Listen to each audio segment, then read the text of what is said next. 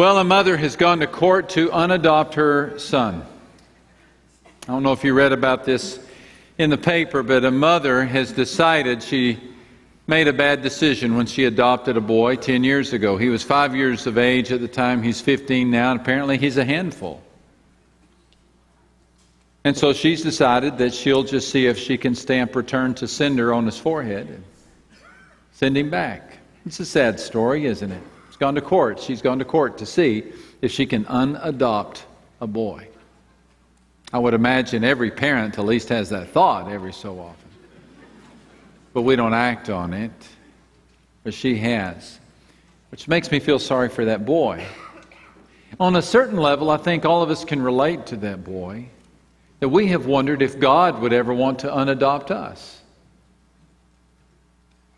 For all the promises that we've made and then broken, all the resolutions we've made and then abandoned, and all the decisions we've made and then forgotten.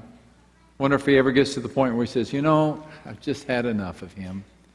I've had enough of her. They're just not, no, I'm just not going to do it. You wonder, does God ever want to unadopt us? Well, Jenna and I, my daughter and I, have set apart the next few minutes to convince you that the answer to that question is a resounding no, that God will not let you go and that your relationship with your Heavenly Father depends on His strength and not yours, on His perfection and not yours, on His love and not yours, on His devotion and not yours. And that your relationship with your Heavenly Father depends more on His hold of you than your hold of Him. And we pray this encourages your heart. I've asked Jenna to help me with this message for many reasons. Number one, she's a great Bible teacher. Number two, she's pretty like her mama, not like her papa. We got three daughters. Jenna's the oldest. We're so proud of each and every one of them. Jenna's uh, assignment, it seems, at least now in life, is to talk to teenage girls.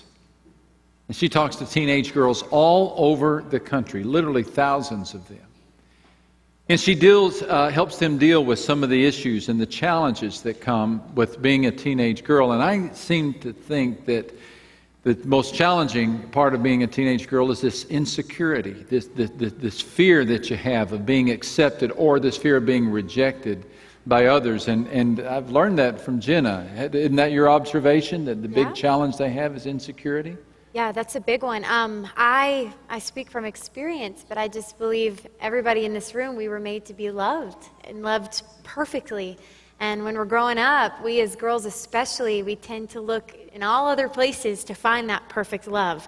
You know, we look for the approval from guys, we look for the approval from friends, or from, I don't know, anything, popularity status. So when those loves fail us, which they will because they're temporary and worldly, then we don't know how to love ourselves and we feel like we've failed. And yeah. That's especially hard for teenage girls, but it's hard for all of us. We live in a performance based culture, don't we? The more you have, the more valuable you are. Uh, the more accomplishments that you have, the more valuable you are.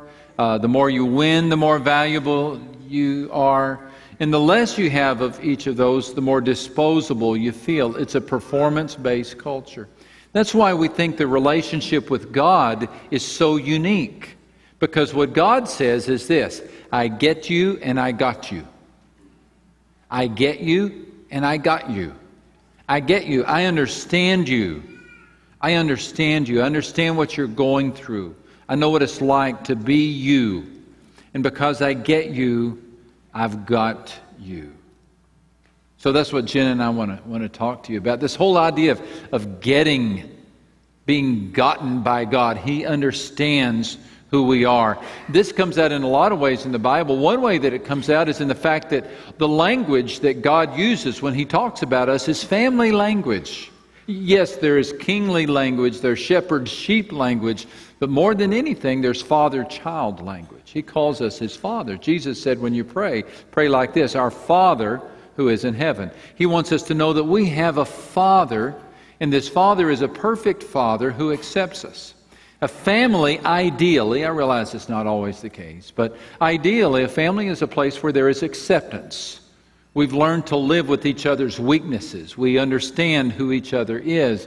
We are, it's okay to have you know, bad breath or to wear your pajamas when you're around the family because that's where performance is not the deal, but acceptance is.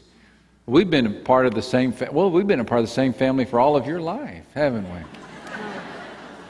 Do you, do, you, how, do you think we've learned to, can we say, I get you Yeah. in our family? Yeah, we get each other, especially in the um, arena of athletics.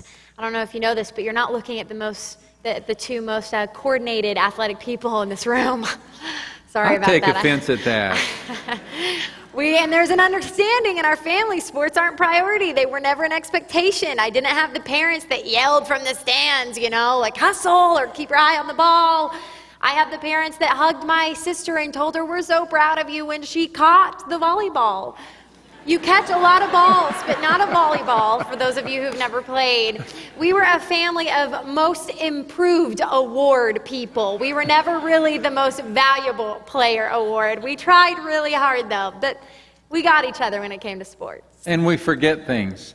We Yeah. are a family of forgetters. All the time. We forget everything and, and important things. And when we're going to the airport, somebody will always have forgotten a passport or an ID.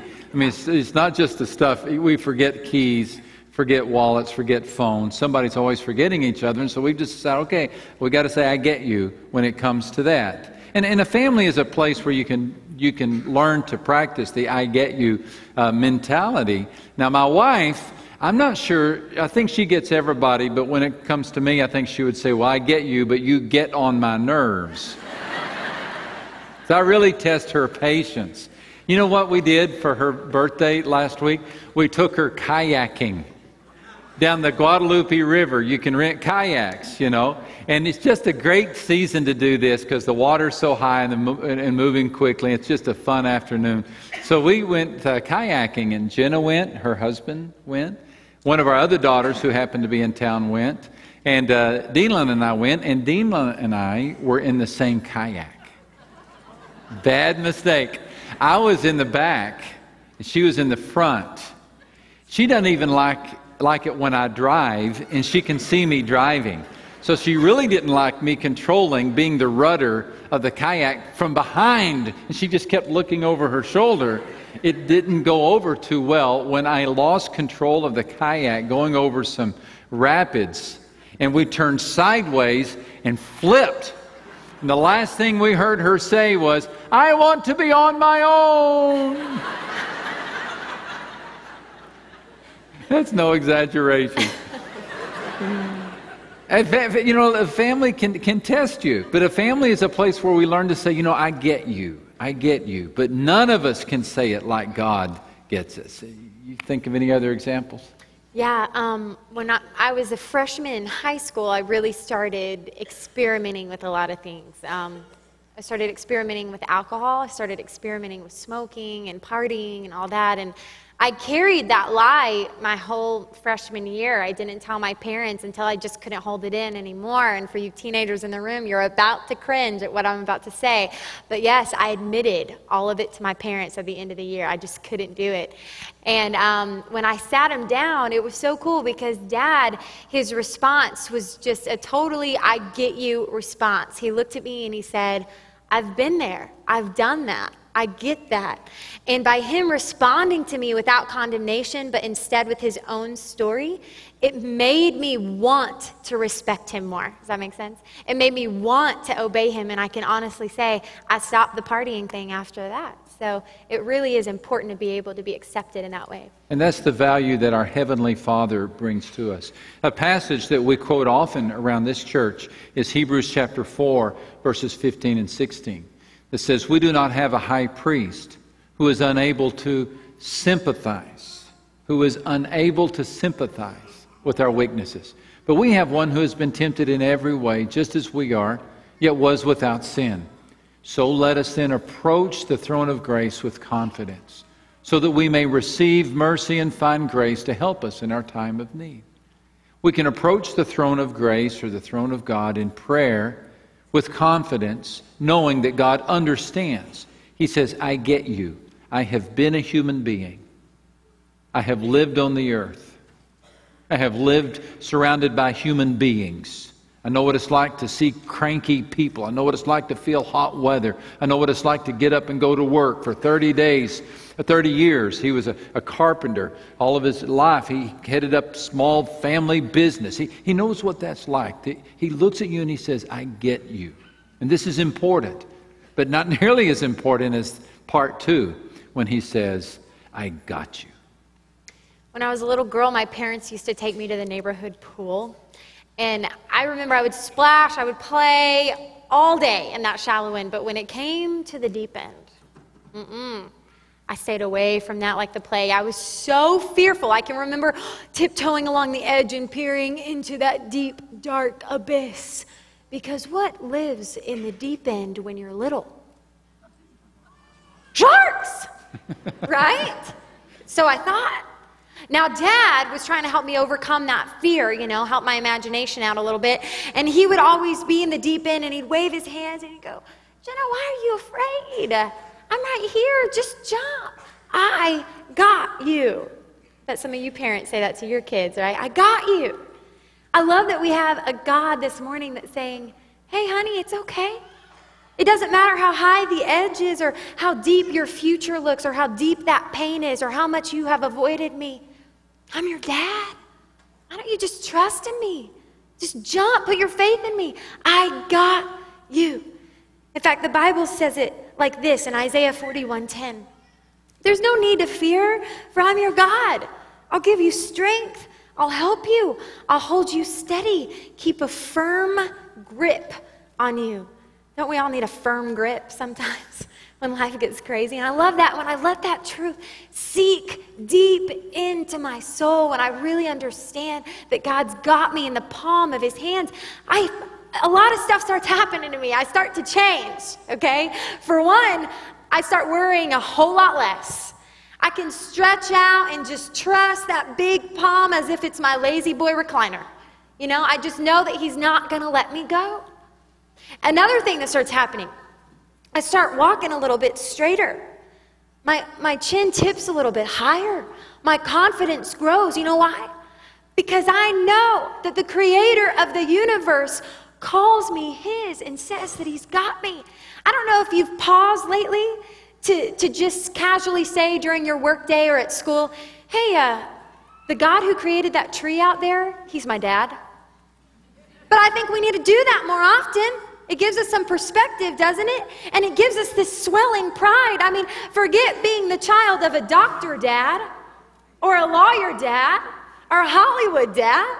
You are the child of the wind and the wave husher dad. That's him.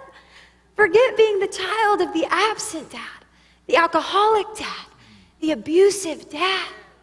You are the child of the sunset painter dad the birdsong conductor, Dad. That's him. And I love it because you can have that promise and hold on to it today, know without a doubt that that's your dad. Because John 1 tells us that. Yet to all who received him, to those who believed in his name, he gave the right to become children of God. You just have to believe in his name and you can know you're his. Amen. That's it.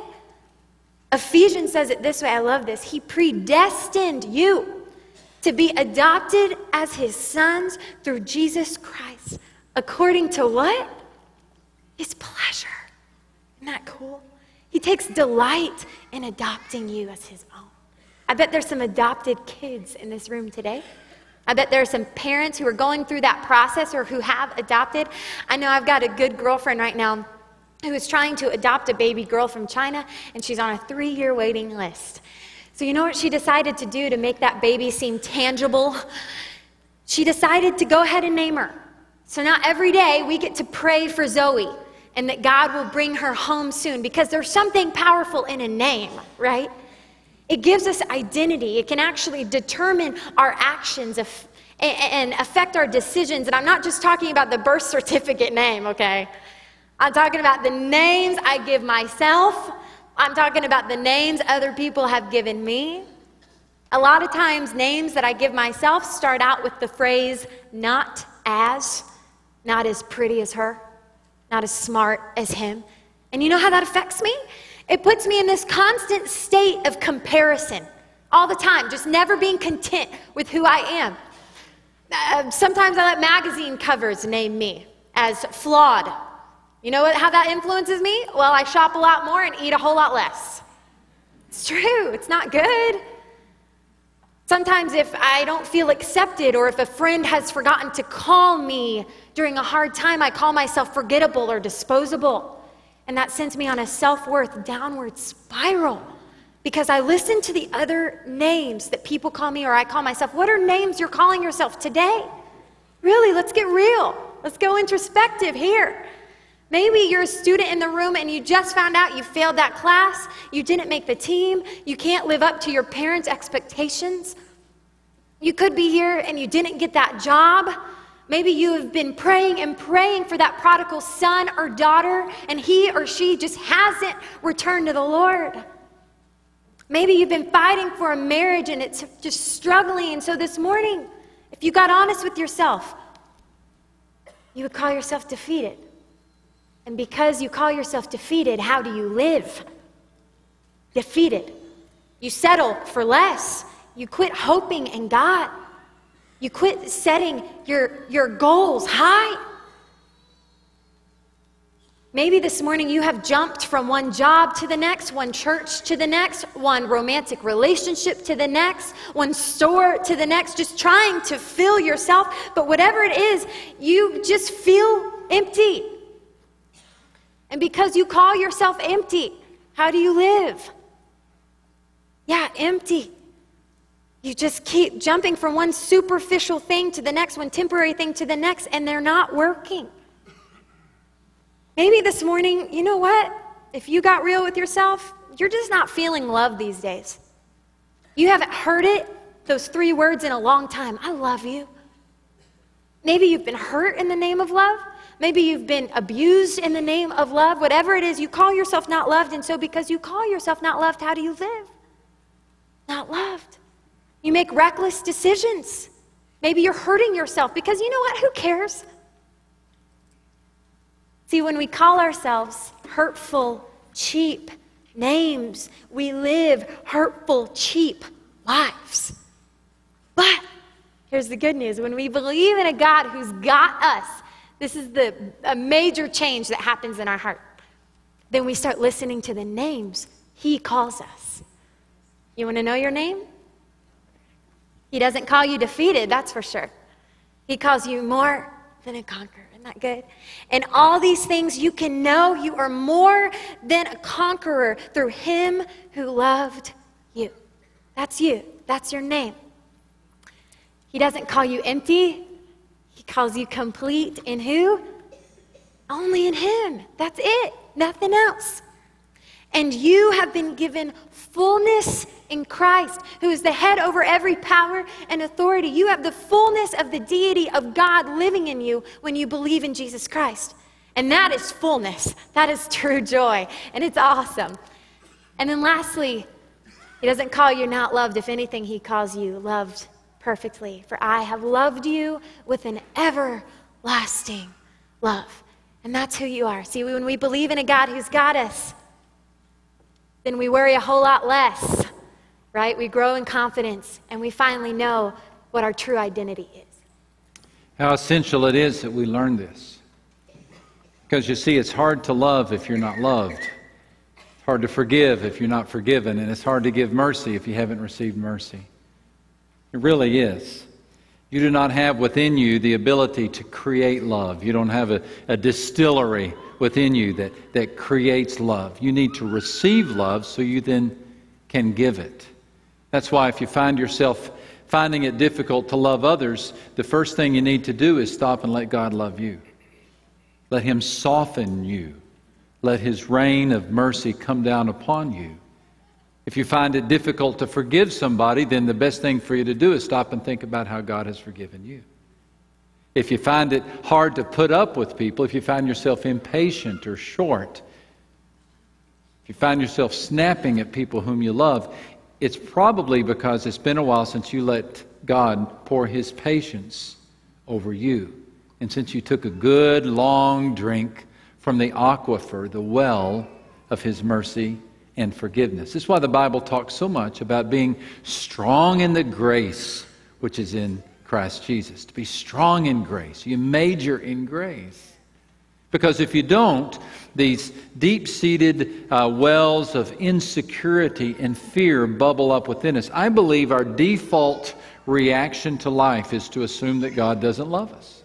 I really do. I, th- I think that by nature, we just assume that God doesn't care much about us. If there is a God, He's forgotten me a long time ago. I think that's our default reaction.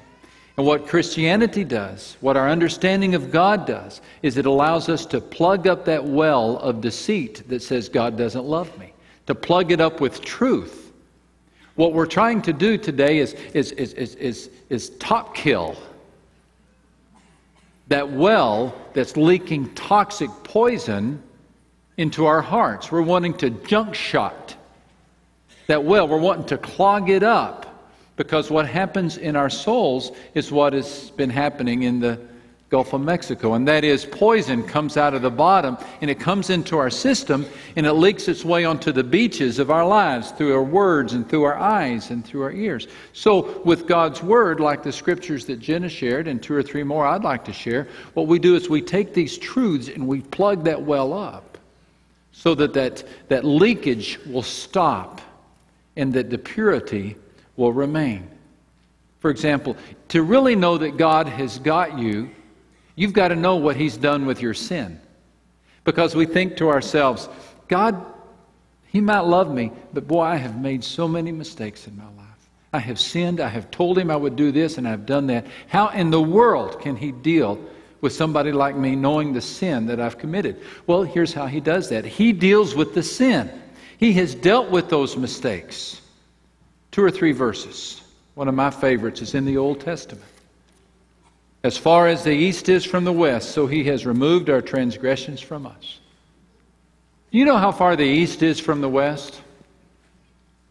Anybody? Uh, it seems to me it just keeps getting farther and farther and farther. Now, here's something. Why do you think David, when he wrote this verse, didn't say, as far as the north is from the south? Anyone? Have you ever traveled to the North Pole? I haven't either, but I can envision the trip. You go further and further and further north, north, north, north, north. You go as far north as you can go on the globe, and then where do you go? South. Isn't that interesting? If you go south to the South Pole, you travel south past the equator, down through South America, all the way to Antarctica, and then you get as far south as you can go, and you keep going, and what are you doing? At some point, you start going north. But you know what happens if you go east? You're always going. You didn't know I knew that, did you? if you go west, you're always going what? I, don't know why that is. You take that up with a navigator, a map maker. But that's a reality, isn't it? You can go east forever, you can go west forever, but you can't go north or south forever. So David says, you know what? What God does with our sins is He takes them and He throws them forever to forever forever apart from us. You know where your mistakes are that have haunted you, that you remember, you still think about, they still plague you, they still seem to define you. Why don't you view them like God does? He has cast them as far as the east is from the west. They just keep getting farther and farther and farther away. You know what else God does with your sins? Isaiah says, You have put my sins behind your back. If you hold something behind your back, can you see it? I'm holding a notebook behind my back. How many of you think I can see this notebook? No, I am not a fourth grade teacher. I do not have eyes in the back of my head. I cannot see this notebook. I really can't. I'll turn all the way around looking for it. I cannot see this notebook. Isaiah says that God has placed our sins where He cannot see them. He places our sins where He cannot see them. Again, there's this default assumption that we make that we think, okay, every time God sees me, He sees all my sins. No, He does not. He has placed you in Christ. He does not see your sins, He sees His Son. Another great promise about how God deals with our sins. You will tread our sins underfoot and hurl our iniquities into the depths of the sea. You tread our sins underfoot. You throw them on the ground and you just step all over them. And then you pick them up and you hurl our iniquities into the depths of the sea. Raise your hand if you've ever thrown something into the sea or the lake. It's gone, isn't it? You take a rock and you throw it into the water, where does it go? It goes to the bottom. It disappears. You can't see it. You hear the splash and it is gone. The teaching here is that God does the same with our sins. He takes them and He hurls them into a place where they cannot be seen and they sink to the bottom. So, what does God do with your sins? He puts them on an eastbound train and He sends you to the west. He puts them behind His back where He cannot see them any longer. And He takes them and He treads them underfoot and then He throws them into the sea. Listen, you do not need to fear being unadopted. God is in charge of keeping you in His family. You're a part of His family. If you have accepted Christ, God has accepted you. And He does not change His mind. Now, how does He do this? He does this not just because He loves us and not just because He wants to, but He does this because of something that happened on the cross of Jesus Christ. That when Christ was hung on the cross, all of our sins were placed on Him. A holy God needs to punish our rebellion. He does, or He is not holy. And so He took your sins and mine, and Jesus became our substitute, and He stood in the place of a sinner. And He was punished as a sinner. And all the things that God should do to Max or God should do to you because of what we've done to him, God has already done. He did it to Jesus Christ. Consequently, God can remain a just God and a loving God, and He can punish the sin, but He can love the sinner. And the sin is paid for, and the sinner is saved. That's what we call grace. And that decision is a decision that God has made. And if you've accepted that decision, accepted that gift, then you're a part of God's family.